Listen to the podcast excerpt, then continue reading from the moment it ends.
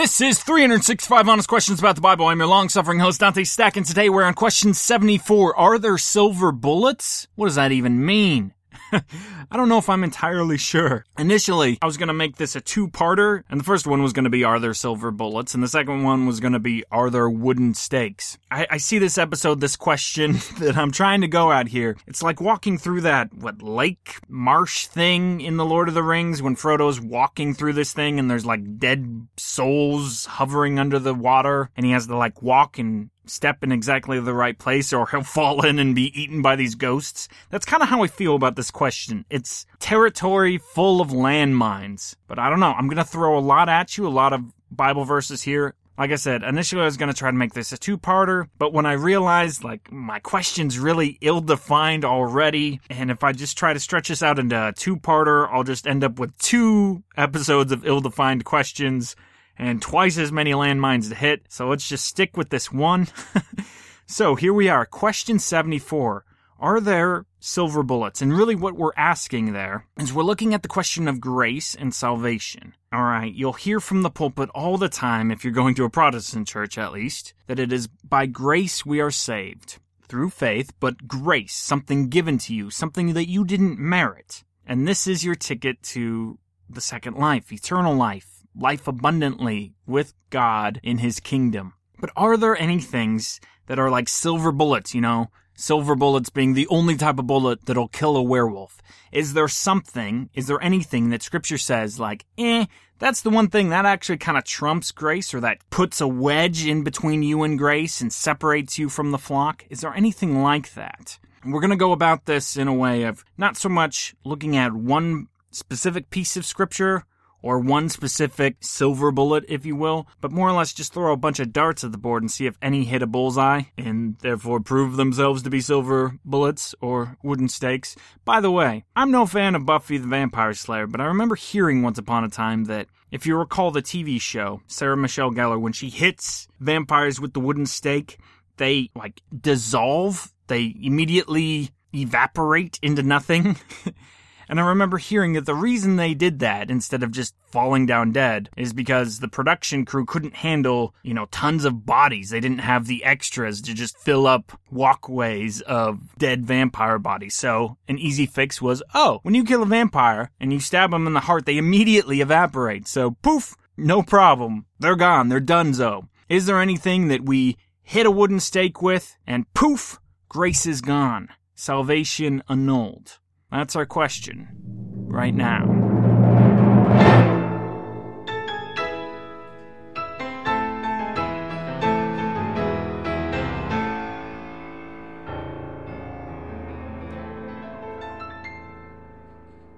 Currently, the Bible series my church is going through is a sermon series on the book of Galatians. And it's extremely evident, maybe more so here in Galatians than anywhere else, that Paul believes in a firm foundation of grace and you coming to God not because of anything you do, but because righteousness has been imputed onto you. So, just to give you a feel for it, here's chapter 3 of Galatians, verses 1 through 6. O foolish Galatians, who has bewitched you? It was before your eyes that Jesus Christ was publicly portrayed as crucified. Let me ask you only this did you receive the Spirit by works of the law, or by hearing with faith? Are you so foolish? Having begun by the Spirit, are you now being perfected by the flesh? Did you suffer so many things in vain, if indeed it was in vain? Does he who supplies the Spirit to you and works miracles among you do so by works of the law, or by hearing with faith? Just as Abraham believed God, and it was counted to him as righteousness. Paul in his Pauline tone, is yelling at the Galatian church because all of a sudden they're falling into these fleshly endeavors and talking about works based stuff. Doing good works and earning your keep that way, more or less. But last Sunday we got to this part later in chapter 3 and it kind of knotted my stomach up a bit. This is chapter 3, verses 21 and 22. Is the law then contrary to the promises of God? Certainly not. For if a law had been given that could give life, then righteousness would indeed be by the law. But the scripture imprisoned everything under sin, so that the promise by faith in Jesus Christ might be given to those who believe. So the big scary part of that phrase is that the scripture, in this case meaning the Old Testament law, was given to imprison everything in sin. Paul says in other places that the law was given to hold us captive, to persecute us in a way, to show us, or perhaps make us, not be blemishless, to have blemishes. Therefore, making Christ's work on the cross necessary if we are to receive salvation. So, once again, we're talking about grace, but we're also seeing this emphasis here, right here in verse 22 grace through faith. Faith is the conduit by which grace comes to us, which is already starting to be the confusing aspect here, right? So, like I said before, there's a lot of landmines here. I don't want to talk about security, eternal security. That's a big buzzword in theological circles. And that concept, that question boils down to can you lose your salvation once you've attained it? Can God blot you out of the book of life once He's written you in? That's not so much the question I'm trying to look at. I'm more trying to look at a timeless idea. It doesn't matter when you lose your salvation or don't receive your salvation. Just a matter of if you are of the ones that are ending up on the road to destruction, going to hell, how is that coming about? What is the silver bullet that is snapping grace away from you or your ability to receive grace from God and damning you? In this place right here in Galatians, Paul just said we're all condemned under the law and we can do nothing but be condemned. We can't attain righteousness. So if God is this eternal being, ah, fully righteous, and he's building this beautiful kingdom of mansions and wonderful things, and he only wants other righteous beings to be around him, but we're already proven to be unrighteous because of the law. But it just so happens that Christ did this cool thing that if we receive a gift from him, hooray, we all become suddenly righteous. Why is it that we're not all receiving that gift? Because there seems to be this mystical balance here, and this is getting into the Calvinism versus Arminianism debate, which is also what I'm trying not to get into the weeds with because I don't want to ask that question today. But how is grace grace if there's something I can do to not receive it? Right? The whole premise of grace, I thought, was it's something unearned. But anyway, don't take my word for it. Let's look at Ephesians chapter 2, verses 1 through 10. This is another letter from Paul. And right here, these are probably 10 of the most important foundational arguments the Christians give for the concept of grace and how, you know, salvation works in us, through us, with us, etc. Here we go. Paul speaking here. And you were dead in the trespasses and sins in which you once walked, following the course of this world, following the prince of the power of the air, the spirit that is now at work in the sons of disobedience, among whom we all once lived in the passions of our flesh carrying out the desires of the body and the mind, and were by nature children of wrath, like the rest of mankind. But God, being rich in mercy, because of the great love with which He loved us, even when we were dead in our trespasses, made us alive together with Christ. By grace you have been saved and raised us up with him, and seated us with him in the heavenly places in Christ Jesus, so that in the coming ages he might show the immeasurable riches of his grace in kindness towards us in Christ Jesus. And here comes the big money ticket sentence. For by grace you have been saved through faith, and this is not of your own doing, it is the gift of God, not a result of works, so that no one may boast. For we are his workmanship, created in Christ Jesus for good works, which God prepared beforehand, that we should walk in them. It's grace, it's grace, it's grace. It's something given to you. You didn't do anything to deserve this. You don't have any right to boast because it's simply a gift. Yet, although it's a gift, Jesus says this Matthew 7, verses 12 and 13. So whatever you wish that others would do to you, do also to them, for this is the law and the prophets. That's the golden rule, right? Next verse. Enter by the narrow gate, for the gate is wide and the way easy that leads to destruction, and those who enter by it are many. For the gate is narrow and the way is hard that leads to life, and those who find it are few. The way is hard. How is a gift, receiving a gift, hard? And why is it that only few of us find it? Maybe because there's silver bullets. I want to look at four different ideas, four different concepts of what could potentially be silver bullets. Things that separate us from the love of God, things that separate us from receiving grace. So, actually, here's what I want to do I want to outline our four potential silver bullets first, and then go through them one by one. First potential silver bullet that there are acts of sin that separate us from grace, specific sins.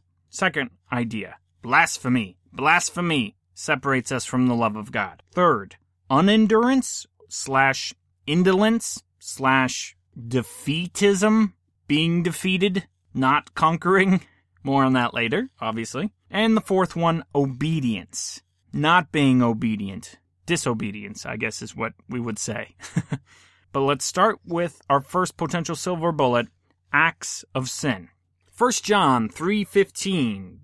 The second part of the sentence says, "You know that no murderer has eternal life abiding in him."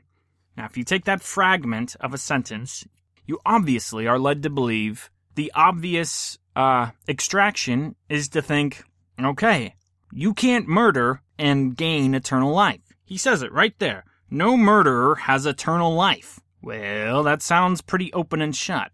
But it doesn't take long to think about this and it becomes very confusing. For instance, in Acts 22:20, Paul says, "I was there when we killed Stephen, and I was happy about that. I nodded along. I approved of his stoning.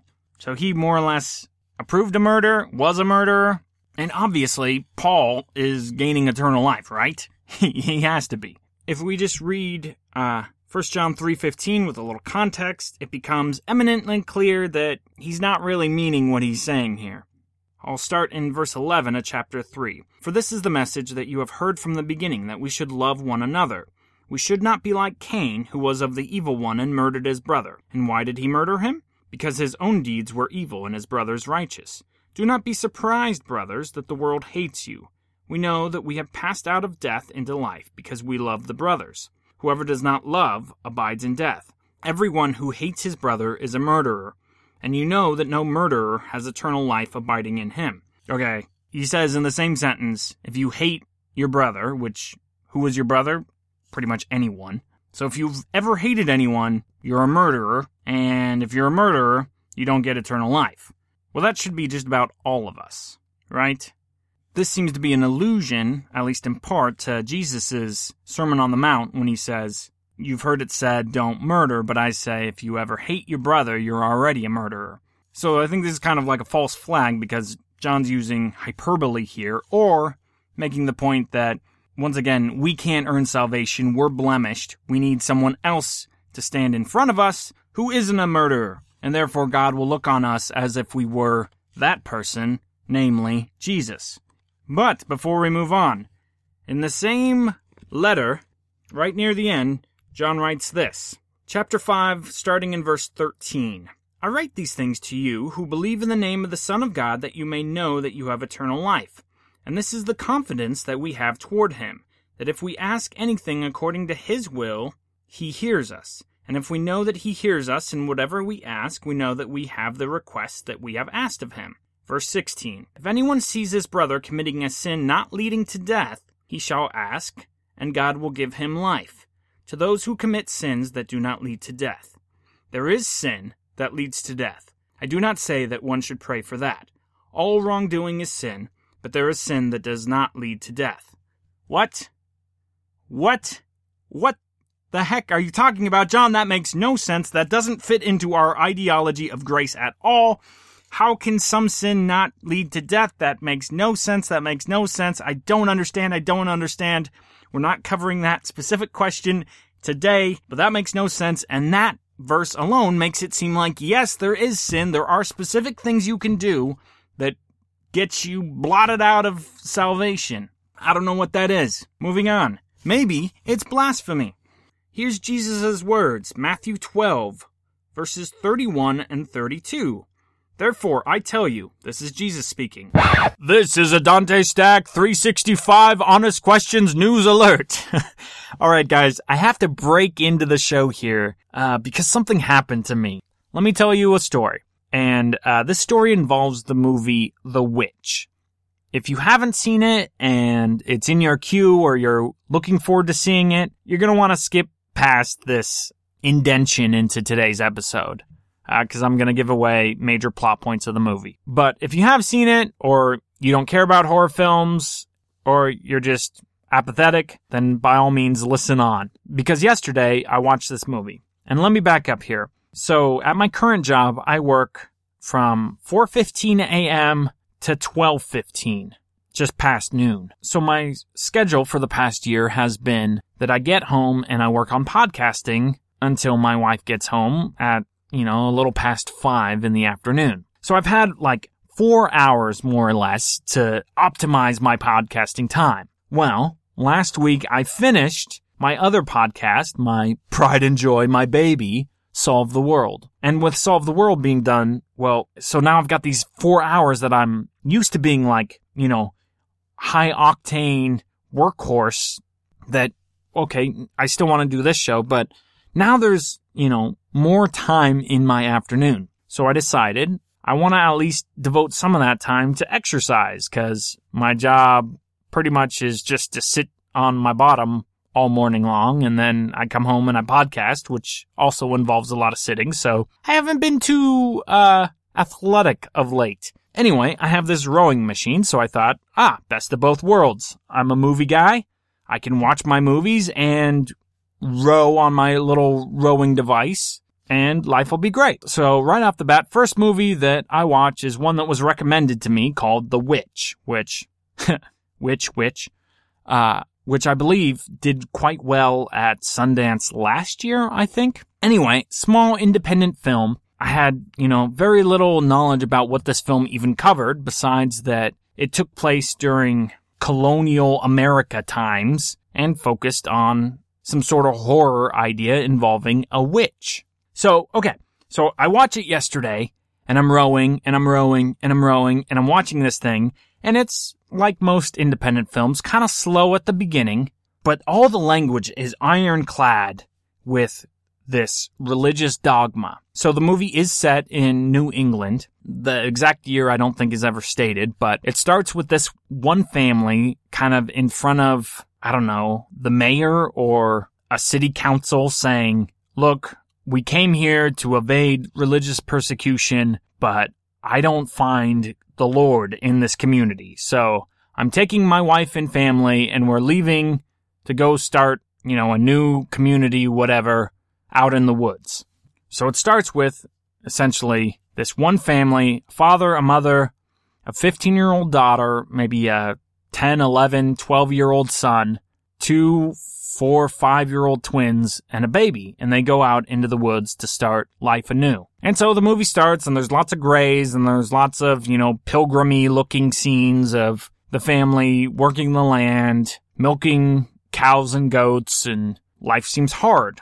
But then one day, the infant, while the 15 year old daughter is looking after it, suddenly disappears, like in a flash. And then the movie quickly shows you that a witch has stolen the child. And the witch looks like a haggard old woman, fully nude, and it looks like it uses the child as some sort of sacrifice because you see, because you see a lot of blood and it just looks like this witch has sacrificed the child to whatever. But you don't really see much more than that. The family starts tearing itself apart. A few more horrible things happen. um, that I won't get into the details of, but it's kind of like a slow descent into madness. And by the end of it, everyone's dead except the 15 year old daughter. And at the end of the film, she's led into the woods by a black goat who has kind of been the sign of evil to this family. And of course, she's tried to be good. And I haven't emphasized this enough, but the family is very much Christ centered. And the whole time, every time something bad happens, the family prays to Jesus and they repent of their sins and they keep thinking, we've done something wrong, we've done something wrong. Lord, save us. Lord, save us. We're sorry. Please lead us out of this damnation or whatever is happening to us. Save us from this condemnation because we can't handle all these bad things. And especially the father, like one by one, his children are stolen from him or die or seem entranced by the devil. Um, anyway, at the end, the father ends up dead, killed by a goat that he's convinced is the devil incarnate. And then the daughter is left alone, 15 year old daughter, and she's led into the woods by the goat that killed her father. And then there's a house in the middle of the woods, and in the house, she essentially prays to the devil, and then the devil appears. And he appears transparently, like you can see through him. He looks like, I don't know, maybe a, a French merchant of the 17th century. It's kind of odd. Um, but the movie does a good job of, you can barely see him because he's transparent and there's not much lighting in the room. Um, and he whispers to her and he offers her a delicious life. I quote. And he shows her a book and he says, all you have to do is sign this book. And she says, I don't know how. And he says, I'll lead your hand. And then he says, take off your clothes. She does. You don't really see anything. And then, you know, you're at the last five minutes of the film and you're like, this is, this is horrible. This is just horrible. It's not scary. It's just horrible. Um, and then we have some wide shots of this naked young girl walking through the woods, being led by a goat. Um, and the, and the camera's really far away and you can barely see her. Um, but then you see a bonfire and then you hear chanting and singing and you see all these naked witches chanting at this bonfire and thrusting their bodies all about. And it's just, you know, demonic looking. But the, the scary part of the film is then all of a sudden, and, and you're at this wide shot, right? Like far away in the woods. It's kind of like you're a peeping Tom from like a hundred yards away. You're seeing this thing happen in the distance. But then you see the witches naked. Did I say they're naked? They're all naked old hags, thrusting their bodies around, chanting and singing to the bonfire in words you can't understand. And all of a sudden they raise up. They ascend out of the screen. They're lifted up like they're flying. It is horrific. It is terrifying. And then you see our protagonist, this 15 year old girl, who you have a lot of pity for, a lot of love for, um, because she's done nothing wrong really in this film, except apparently now signed the devil's book. And she starts laughing and she starts singing too. And then the film concludes with a tight shot on her face as she's laughing. And that's at night, and you see the trees behind her move, but you realize, no, it's not the trees that are moving, it's her. She's ascending as she's laughing. Uh, the film is obviously showing a demonic reality. And the problem with horror films, of course, is always that goodness, God, the Holy Spirit seems impotent against the powers of darkness. I don't hold that against them because I think, you know, sometimes you, you're looking at a scene, but in order to show you the full picture, sometimes it's best to just focus in on one side. So yeah, this movie isn't about God's goodness or God's power. It's about the supernatural and it's about demons and it's about how evil the dark side is.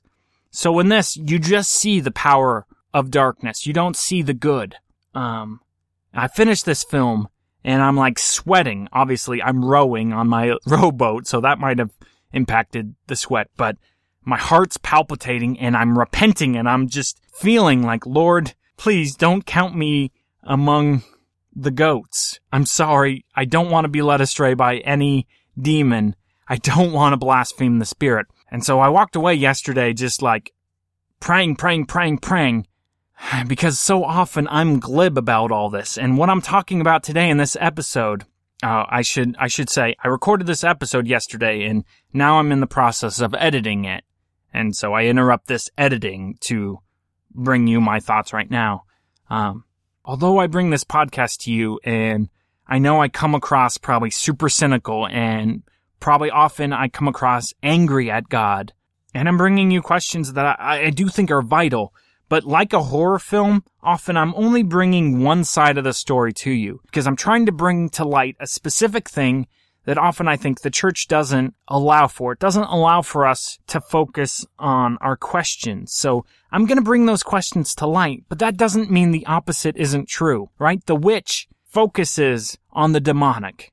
It doesn't show you God's power because it's not interested in it in order to convey its message. So I feel like I do you an injustice when I focus only on my cynical questions and I don't show you the beauty of the gospel and the goodness of God. So I repent of that now to you, and I hope that in describing all this stuff and all my questions that you still understand that there's another side to all this. There's another side to questioning. But anyway, that was my experience yesterday. I'm still kind of emotional about it. Back to your regularly scheduled podcast. Every sin and blasphemy will be forgiven people.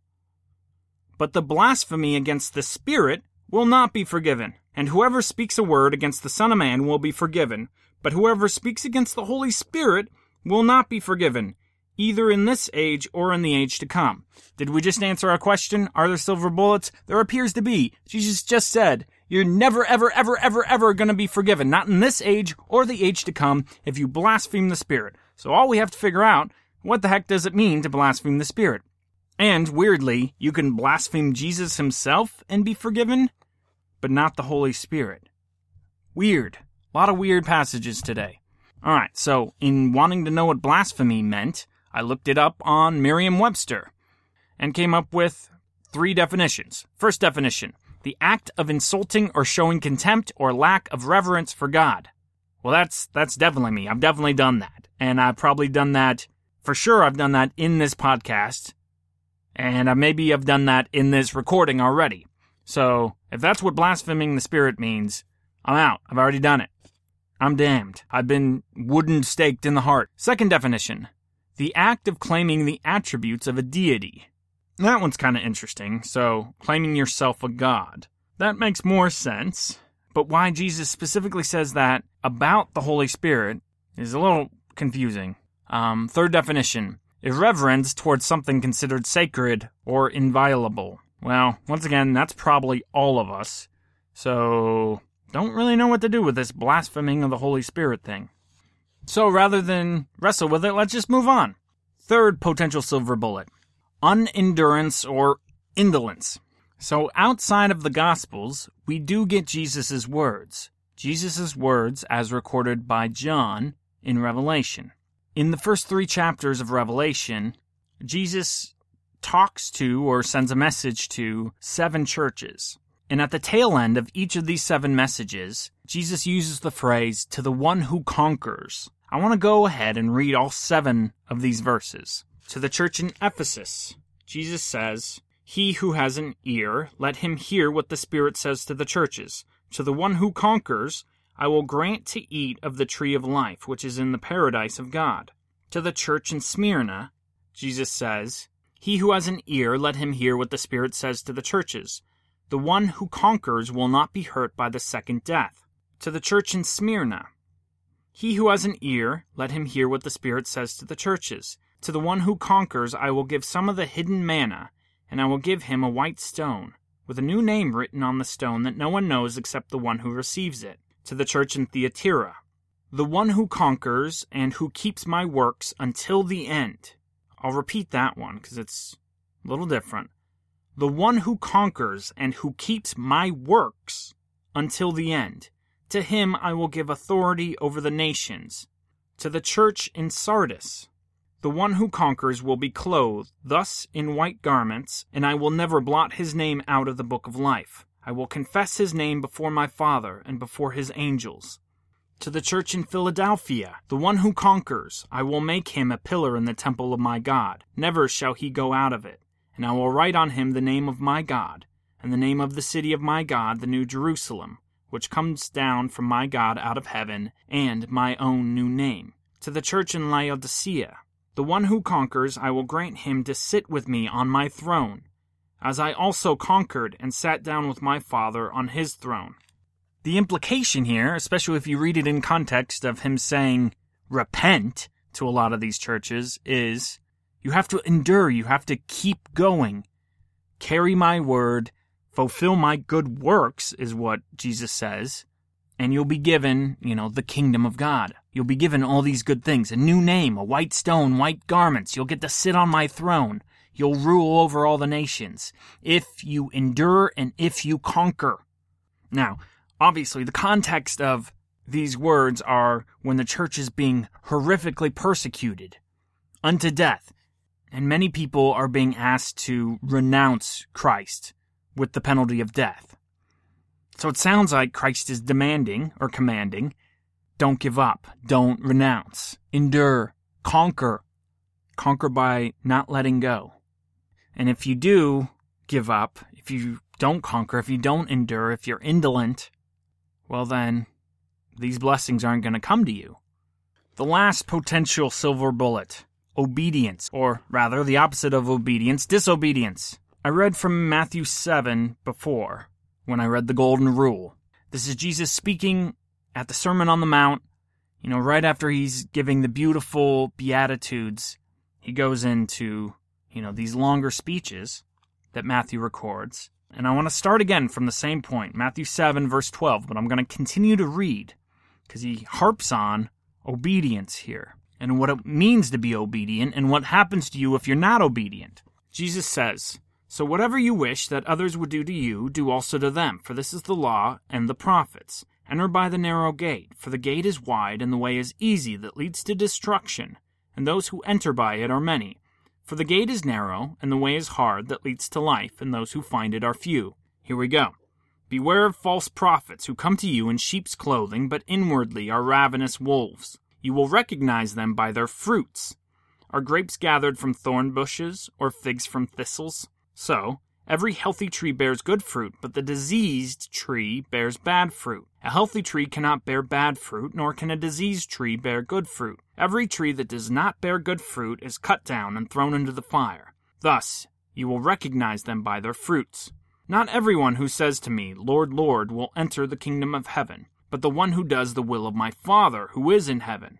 On that day many will say to me, Lord, Lord, did we not prophesy in your name, and cast out demons in your name, and do many mighty works in your name? And then I will declare to them, I never knew you. Depart from me, you workers of lawlessness. Everyone then who hears these words of mine and does them will be like a wise man who built his house on the rock. And the rain fell, and the floods came, and the winds blew and beat on that house, because it had been founded on the rock. And everyone who hears these words of mine and does not do them will be like a foolish man who built his house on the sand. And the rain fell, and the floods came, and the winds blew and beat against that house, and it fell, and great was the fall of it. Did you catch that? And everyone who hears these words of mine and does not do them. This whole segment here of Jesus' speech is focused on works. It's focused on what you do. Now, to all this, there's going to be the classic response of Dante, it's not that works gain your salvation. It's once you have faith, you're going to reflect good works and you're going to do good things. It's not passing the test that gets you into heaven. It's that passing the test reveals that you were chosen for heaven, that grace was extended to you. Because if you love your family, you're going to want to do good things for them. If you love your wife, you're going to be sweet to your wife. You're going to do good works for your wife because you love her. So too, Christ's followers are going to be obedient and do good works because they love Jesus. That's good, and that's well, and in my heart I believe that. The problem is that distinction isn't always made in Scripture. You have to infer it. You read this, if, if this piece of Jesus' words was the only scrap of the Bible you got, you would come to the wrong conclusion, right? And if I only got the book of Revelation, I would certainly come to the wrong conclusion. I would come to the conclusion that I have to endure. Or maybe it's not the wrong conclusion. Because after a while, at least for me, when I read time after time all this talk, this discussion of works, and we didn't even talk about James, and that was going to be what I talked about in part two, but I didn't want to involve him in this discussion. But you read all this stuff and you, you start feeling like, why are there so many proofs of whether or not I've accepted grace? Why? If we're all blemished and ugly to begin with anyway, and we can do nothing to gain grace, why do we have to keep talking about good works so much? grace is supposed to be a freeing principle, an idea that unbinds us from our shackles of sin. But all of a sudden, I feel the burden, this weight on my shoulders of I got to do all these things to prove that I received that grace. And all of a sudden, maybe I'm not shackled down, but I have so much weight on my back that I'm six inches from the ground now. At least that's the feeling. I want to end by throwing the juxtaposition of Romans at you.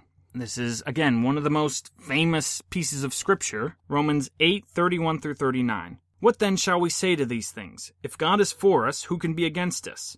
He who did not spare his own son, but gave him up for us all, how will he not also with him graciously give us all things? Who shall bring any charge against God's elect?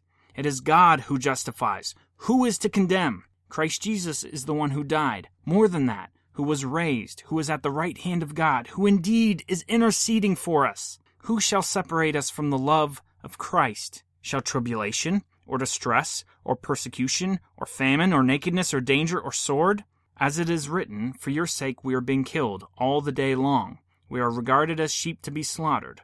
No, in all these things we are more than conquerors through him who loved us. For I am sure that neither death, nor life, nor angels, nor rulers, nor things present, nor things to come, nor powers, nor height, nor depth, nor anything else in all creation will be able to separate us from the love of God in Christ Jesus our Lord. The skeptic in me looks at that verse that Paul goes to great lengths to say nothing can separate us. And I look at it and I say, the one thing you didn't point at, the one thing you didn't mention, Paul, myself. Can I separate myself? Can I load the gun with silver bullets and fire it at my chest?